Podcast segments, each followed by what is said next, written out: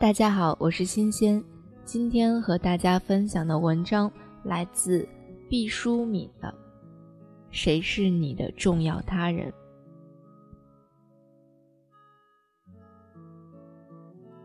他是我的音乐老师，那时很年轻，梳着长长的大辫子，有两个很深的酒窝，笑起来十分清丽。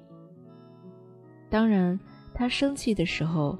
酒窝隐没，脸绷得像一块苏打饼干，很是严厉。那时我大约十一岁，个子长得很高，是大队委员。学校组织红五月歌咏比赛，最被看好的是男女小合唱，音乐老师亲任指挥，我很荣幸被选中。有一天练歌的时候。长辫子的音乐老师突然把指挥棒一丢，一个箭步从台上跳下来，侧着耳朵走到队伍里，歪着脖子听我们唱歌。大家一看，老师这么重视，唱的就格外起劲儿。长辫子老师铁青着脸转了一圈儿。最后走到我面前，做了一个斩钉截铁的手势，整个队伍瞬间安静下来。他叉着腰，一字一顿地说：“毕淑敏，我在指挥台上总听到一个人跑调，不知道是谁，现在总算找出来了，原来就是你，一颗老鼠屎坏了一锅汤。现在我把你除名了。”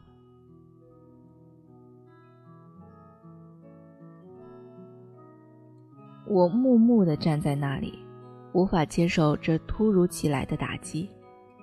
刚才老师在我身旁停留的格外久，我还以为他欣赏我的歌喉，分外起劲儿。不想却被抓了个现行。我灰溜溜地挪出了队伍，羞愧难当地走出了教室。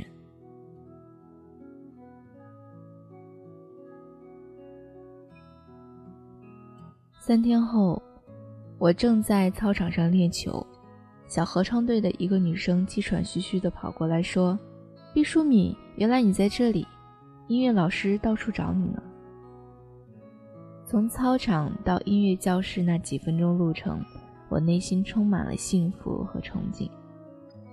走到音乐教室，长辫子老师不耐烦地说：“你小小年纪。”怎么就长了这么高的个子？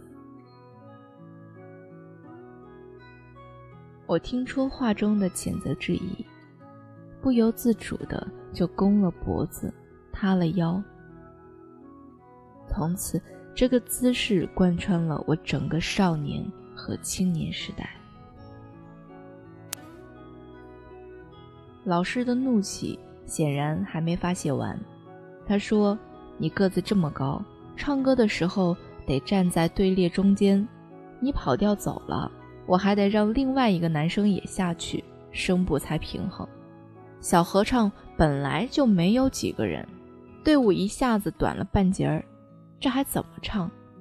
现找这么高个子的女生合上大家的节奏，哪那么容易？现在只剩下最后一个法子了。长辫子老师站起来，脸绷得好似新纳好的鞋底。他说：“毕淑敏，你听好，你人可以回到队伍里，但是要记住，从现在开始，你只能干张嘴，绝不可以发出任何声音。”说完，他还害怕我领会不到位，伸出颀长的食指。笔直的挡在我的嘴唇间，我好半天才明白了长辫子老师的禁令，让我做一个只张嘴不出声的木头人，泪水憋在眼眶里打转，却不敢流出来。我没有勇气对长辫子老师说：“如果做傀儡，我就退出小合唱队。”在无言的委屈中，我默默地站到了队伍之中。从此，随着器乐的节奏，口型翕动，却不得发出任何声音。长辫子老师还是不放心，只要一听到不和谐音，锥子般的目光，第一个就刺到我身上。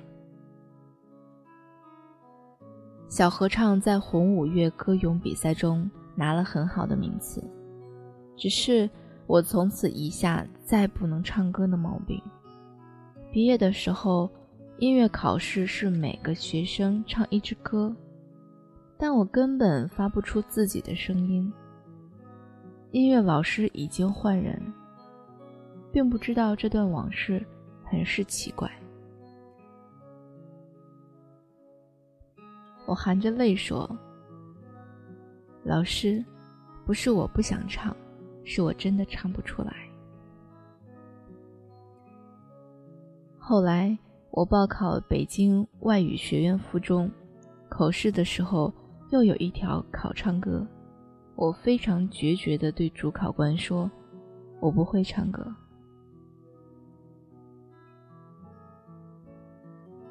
在那以后几十年中的岁月，长辫子老师那竖起的食指，如同一道符咒，锁住了我的咽喉。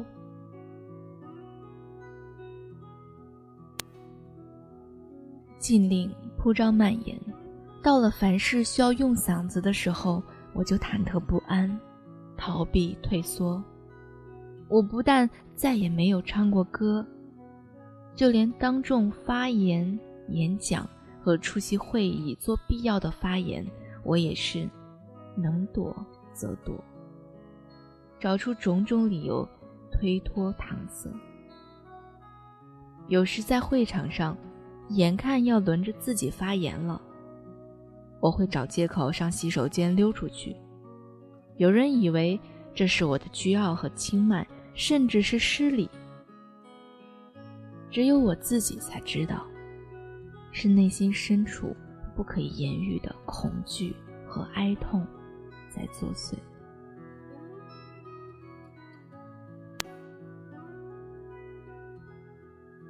直到有一天，我在做“谁是你的重要他人”这个游戏时，写下了一系列对我有重要影响的人物之后，脑海中不由自主的。浮现了长辫子音乐老师那有着美丽的酒窝，却像铁板一样森严的面颊，一阵战栗滚过心头。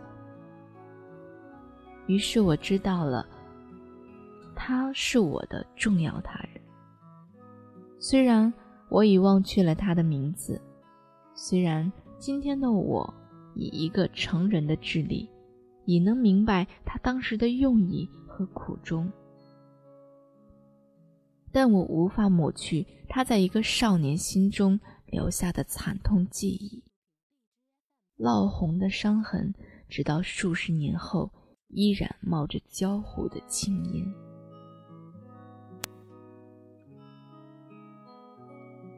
我们的某些性格和反应模式，由于这些重要他人的影响。而被打上了深深的烙印。那时，你还小，你受了伤，那不是你的错。但你的伤口至今还在流血，你却要自己想法包扎。如果它还像下水道的出口一样，嗖嗖地冒着污浊的气味，还对你的今天、明天继续发挥着强烈的影响。那是因为你仍在听之任之。童年的记忆无法改写，但对一个成年人来说，却可以循着重要他人这条缆绳重新梳理，重新审视我们的规则和模式。如果它是合理的。就变成金色的风帆，成为理智的一部分。如果它是晦暗的经济，就用成年人有力的双手把它粉碎。